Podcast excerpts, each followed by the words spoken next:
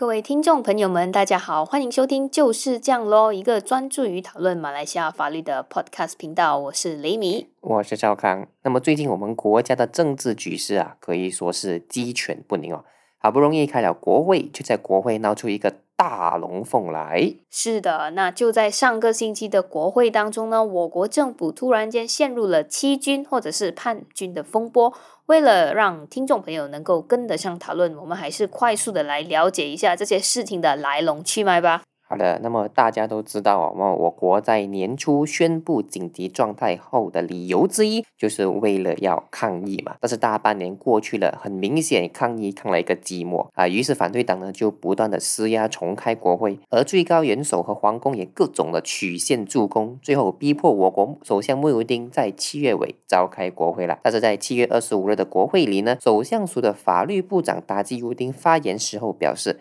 内阁已经在七月二十一日一决撤销所有的紧急条例。这番言论引来反对党议员的质疑，追问最高元首什么时候预准过撤销这些紧急条例呢？当时候啊，我国下议院议长还指使。打击有丁可以在下个星期的国会才回答这个问题，这就更加引起了反对党议员的不满。是啦，有预准就有预准，没有预准就没有预准，其实是非常简单直接的。可是为什么就是要拖到下个星期呢？而下个星期一其实是没有国会的，难道这个议会议长呢是跟我一样有拖延症吗？OK，本来呢只要议长坚持下去哦，反对党除了叫嚣之外呢，其实也没有什么办法的。但是偏偏在七月二十九日的国会进行到一半的时候呢，国家皇宫忽然间上传了一支新的影片，叫做“我有话对达基尤丁说”。等一下，这个王宫不是出了文告罢了吗？为什么会有影片呢？OK，这个是我们在用年轻人的人的语言来包装包装一下嘛。这样反正呢，最高元首的意思呢，简单来讲就是讲，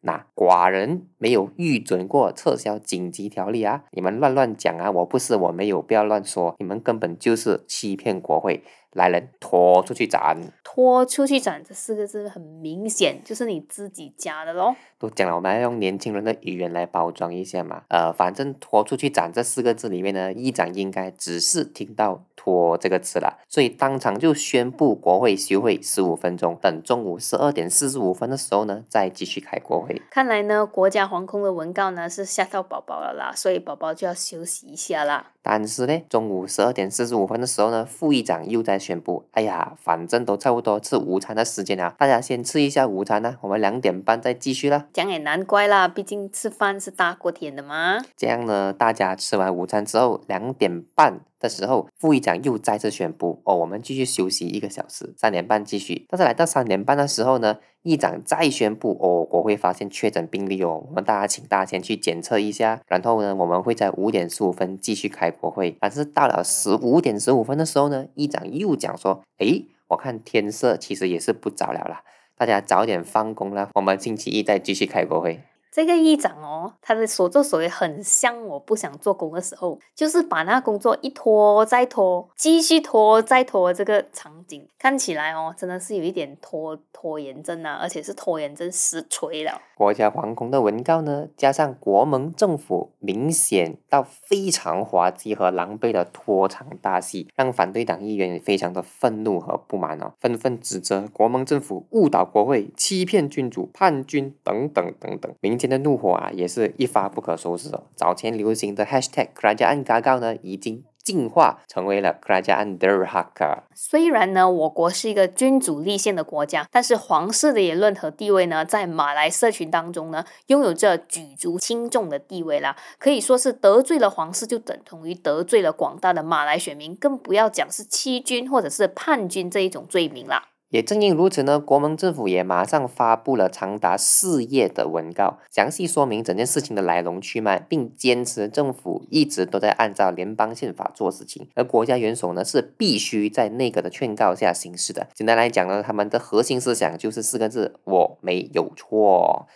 呃，整件事情发酵至今呢，国盟政府成为了被挨打的一方哦。反对党不用讲了，无论是食品人还是一般百姓，都在责怪政府叛军等等。可能大家觉得，哎，这其实已经是毫无争议的事实了啦。但是我们在准备这一期节目的过程当中呢，却发现可能并没有这样简单，甚至我们的结论呢，也可能不是大家所想听到的。那这样的话怎么办？等一下我们会不会给人家讲我们是国门政府的走狗呢？然后网民就好像围剿这些羽球混双这样子来围剿我们。这样你又不用担心，你以为我们的 podcast 很多人听嘞？OK 啦，不管怎样，我们就先分享一下我们的看法。所以各位听众，如果有什么不认同的地方呢，欢迎来到我们的脸书专业私信交流啊。私信啊，私下交流就好啊，不要像黄明志这样写长文骂我们啊。OK，抽水沟了，我们就直接进入正题啦。好的，那么在讨论是非黑白之前呢，我们一定要把事实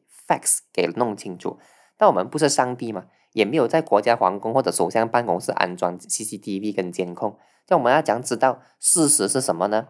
所以在这边呢，我们就要先做一个假设啊，就是假设国家皇宫和国门政府这两篇文告里面所讲述的 facts 都是真实无误的，那我们就针对这两篇文告里面所阐述的 facts 来进行讨论。那为了方便理解呢，我们就综合了两篇文告，以时间线的方式呢，将事情的来龙去脉呈现给大家啦。来，首先是七月二十一日，内阁召开会议，决定他们将劝告最高元首撤销所有在紧急状态期间所颁布的紧急条例。七月二十二日，就是第二天，内阁就接获总检察署所起草的废除条例法案，列明了所有紧急条例将在七月二十一日生效。那么又在隔一天，七月二十三日，首相就写信给最高元首，告知说内阁决定撤销紧急条例了，并且劝告最高元首给予预准。然后在第二天，七月二十四日，最高元首呢就召见了首相署法律部长达吉尤丁和总检察长伊德查润，针对首相的劝告呢，要求他们给更多的解释。呃，最高元首在那时候就就建议说。嗯，不如这样呢，你们还是把废除紧急条例的事情交给国会讨论嘛，反正你们在开着国会。而根据国家皇宫的文告呢，部长和总检察长当时候是同意了最高元首的这个建议的。那么事情就来到七月二十六日，首相署法律部长达吉乌丁在国会里面就表示啊，那个已经决定撤销所有的紧急条例了，并于七月二十一日生效。因此，国会呢是不需要再继续继续辩论紧急条例的。七月二十七日，首相和总检察长觐见最高元首，再次劝告最高元首呢预准撤销紧急条例。来到七月二十九号呢，国家皇宫就发出文告，说最高元首呢不曾预准过撤销紧急条例，并指名道姓讲达吉尤丁是在误导国会了。简单来讲呢，就是政府内阁呢已经决定要撤销所有的紧急条例，但是在最高元首尚未给予预准之前呢，就擅自的在国会单方面宣布已经撤销，并且于七月二十一日生效。这里我们整理出几个争议点来进行讨论哦。第一，内阁是否有权利自行决定要撤销紧急条例？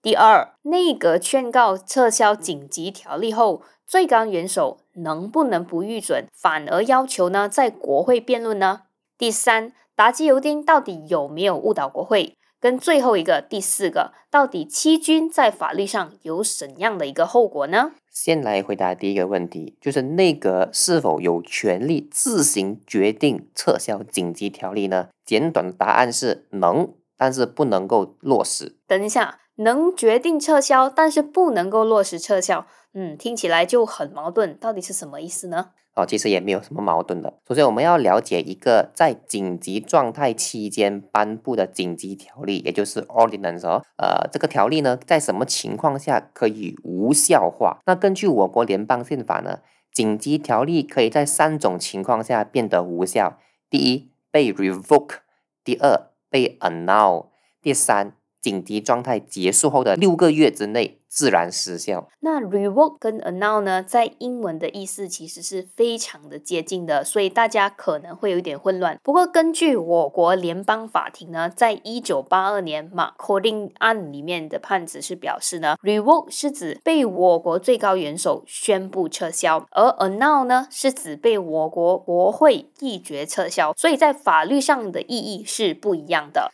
是的，所以在宪法所规定的这三种情况里面呢，并没有赋予政府或者内阁自行撤销紧急条例的权利。因此，政府是可以在内阁会议里面呢决定要不要撤销，但是你要落实这个撤销，你要么你获得最高元首的预准。要么获得国会投票通过，否则的话，你的内阁决定就只是决定而已，无法落实，也没有办法生效。这就是我所谓的，你能决定撤销，但是不能落实撤销。那讲到这里是很显然的，国盟政府的计划呢，是通过第一个方式，就是获得最高元首的预准来 revoke 紧急条例，所以呢，首相才会写信给最高元首嘛。那就来到了现在要讨论的第二个问题，就是内阁劝。告呃撤销紧急条例后呢，最高元首能不能拒绝预准，反而要求呢在国会辩论？那这其实是一个更加复杂的法律课题，要慢慢的谈。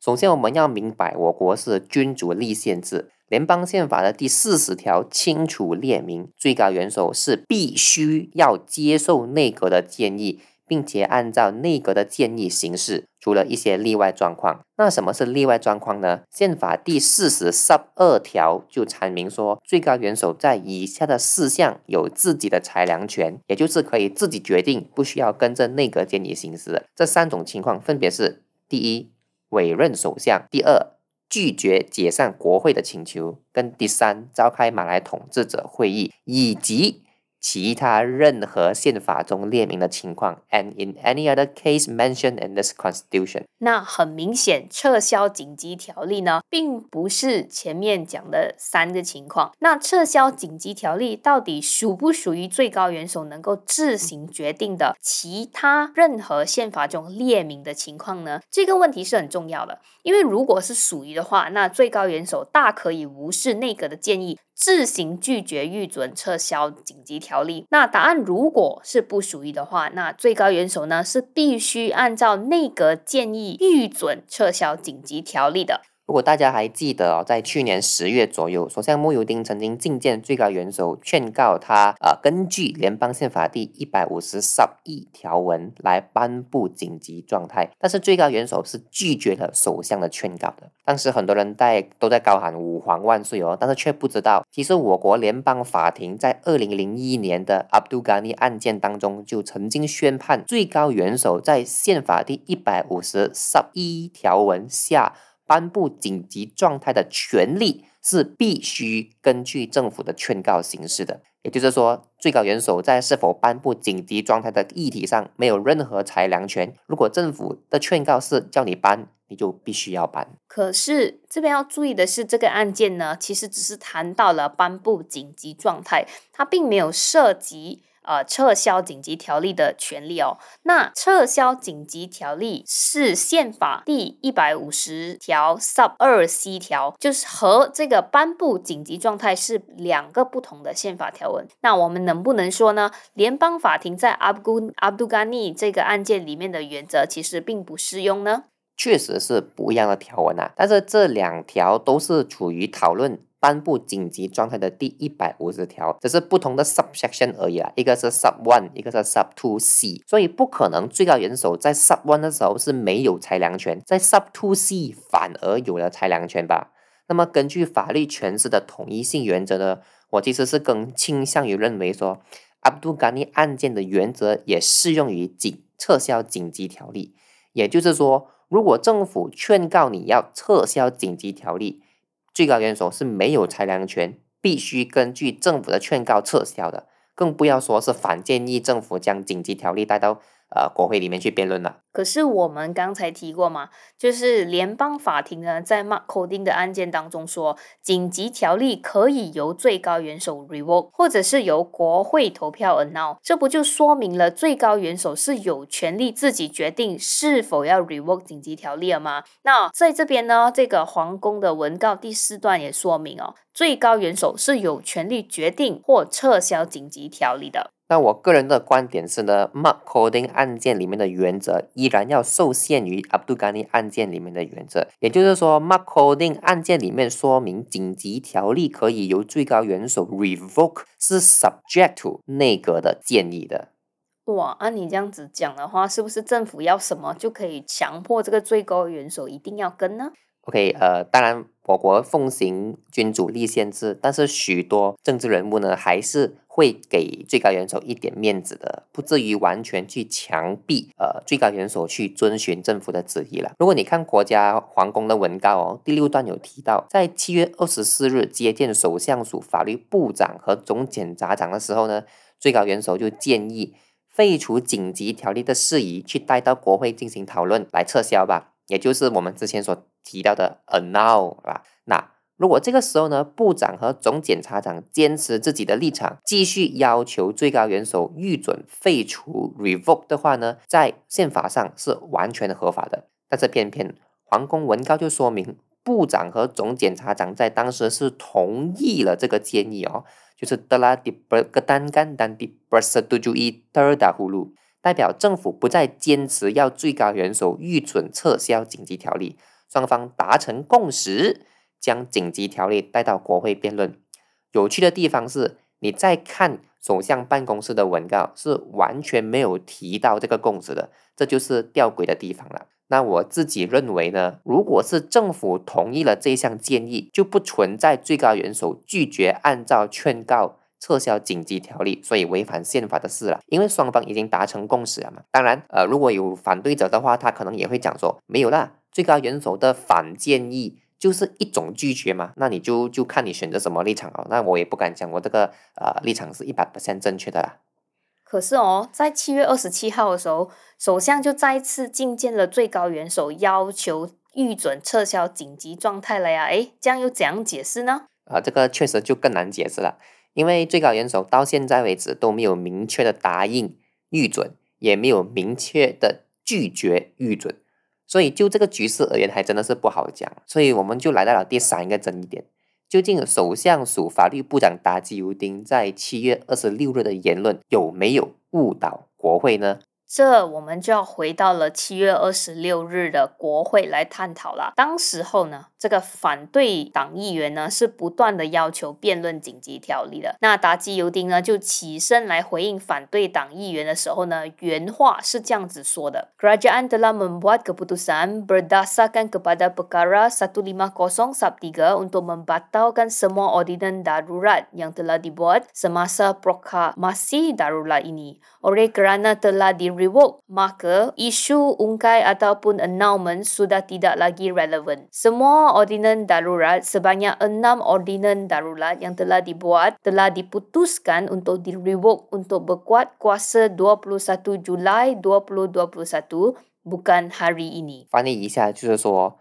呃，根据联邦宪法第一百五十 sub 三条文，政府已经决定撤销所有在紧急状态下颁布的紧急条例了。 因为已经撤销了，所以国会撤销或者说 annulment 呢就不再是课题。所有已经被决定撤销的紧急条例呢，有多达六部，都将在七月二十一日生效，而不是今天。简单来讲呢，就是为了避免和反对党辩论紧急条例，打击尤丁就讲啊，政府已经决定撤销了，所以就没有辩论的必要了。所以呃，这个。短短的一句话哦，是真的有很多可以吐槽的地方了。那就让我先来了。这个大基尤丁讲政府哦，是根据宪法第一百五十三条文决定要撤销紧急条例，但是这个条文讲的是让国会来通过投票呢撤销紧急条例啊，根本就是用错条例，而且他。他讲这番话的手上呢，呃，手上其实还拿着一本联邦宪法，这个联邦宪法很可能就是要哭晕在厕所了。而且二十四号的时候呢，你已经同意最高元首说会将紧急条例带到国会辩论了。这样为什么这个时候又要讲？因为已经决定撤销，所以不需要辩论呢？这个最高元首根本就哭晕在厕所啊！而且这个内阁决定要撤销，跟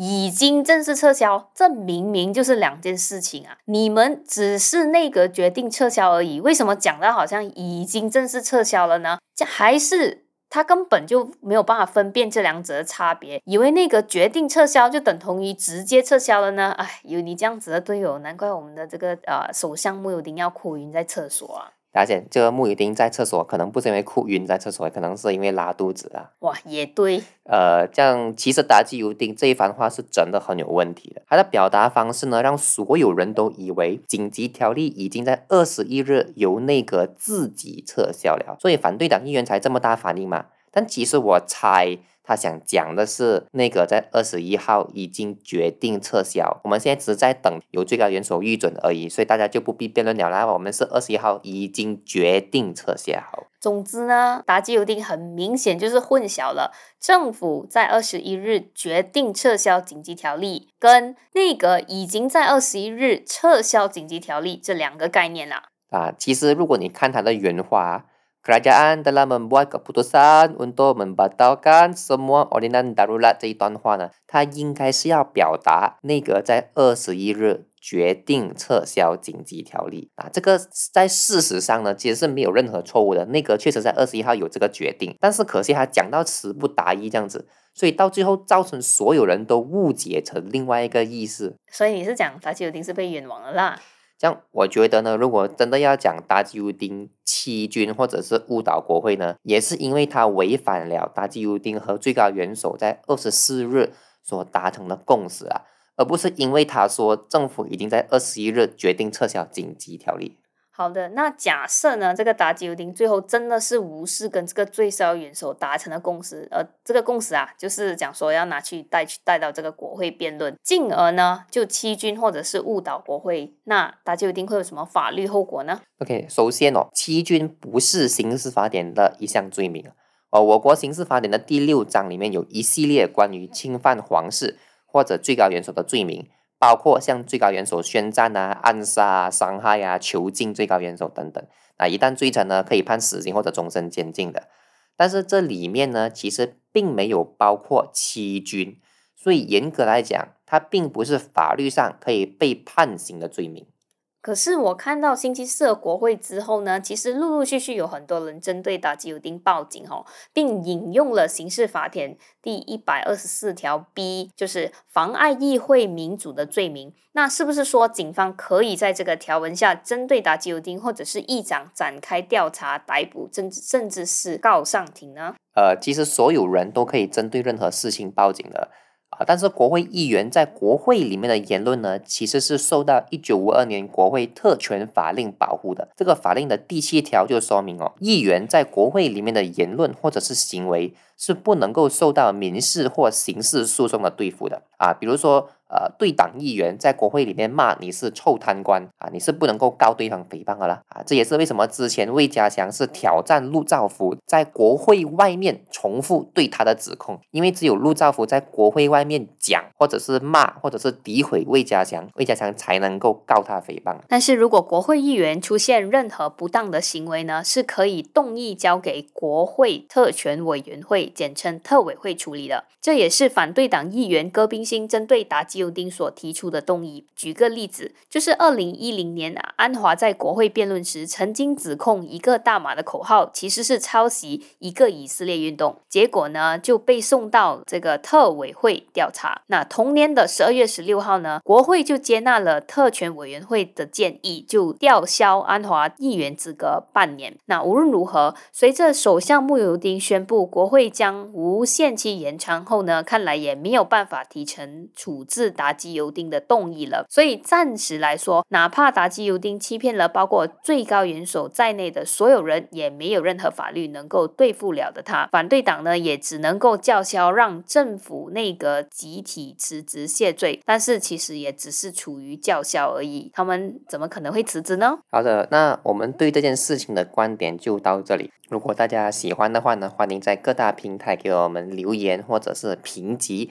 或者说分享出去给你觉得会感兴趣的朋友啦。嗯，或者呢，可以在那个贴文的啊那个链接，就是 Buy Me a Coffee 来给我们小小的打赏啦。你的支持就是我们继续创作的动力。好了，那么这一期先做到这边，我们下一期再和大家谈谈其他的法律问题。拜拜，拜拜。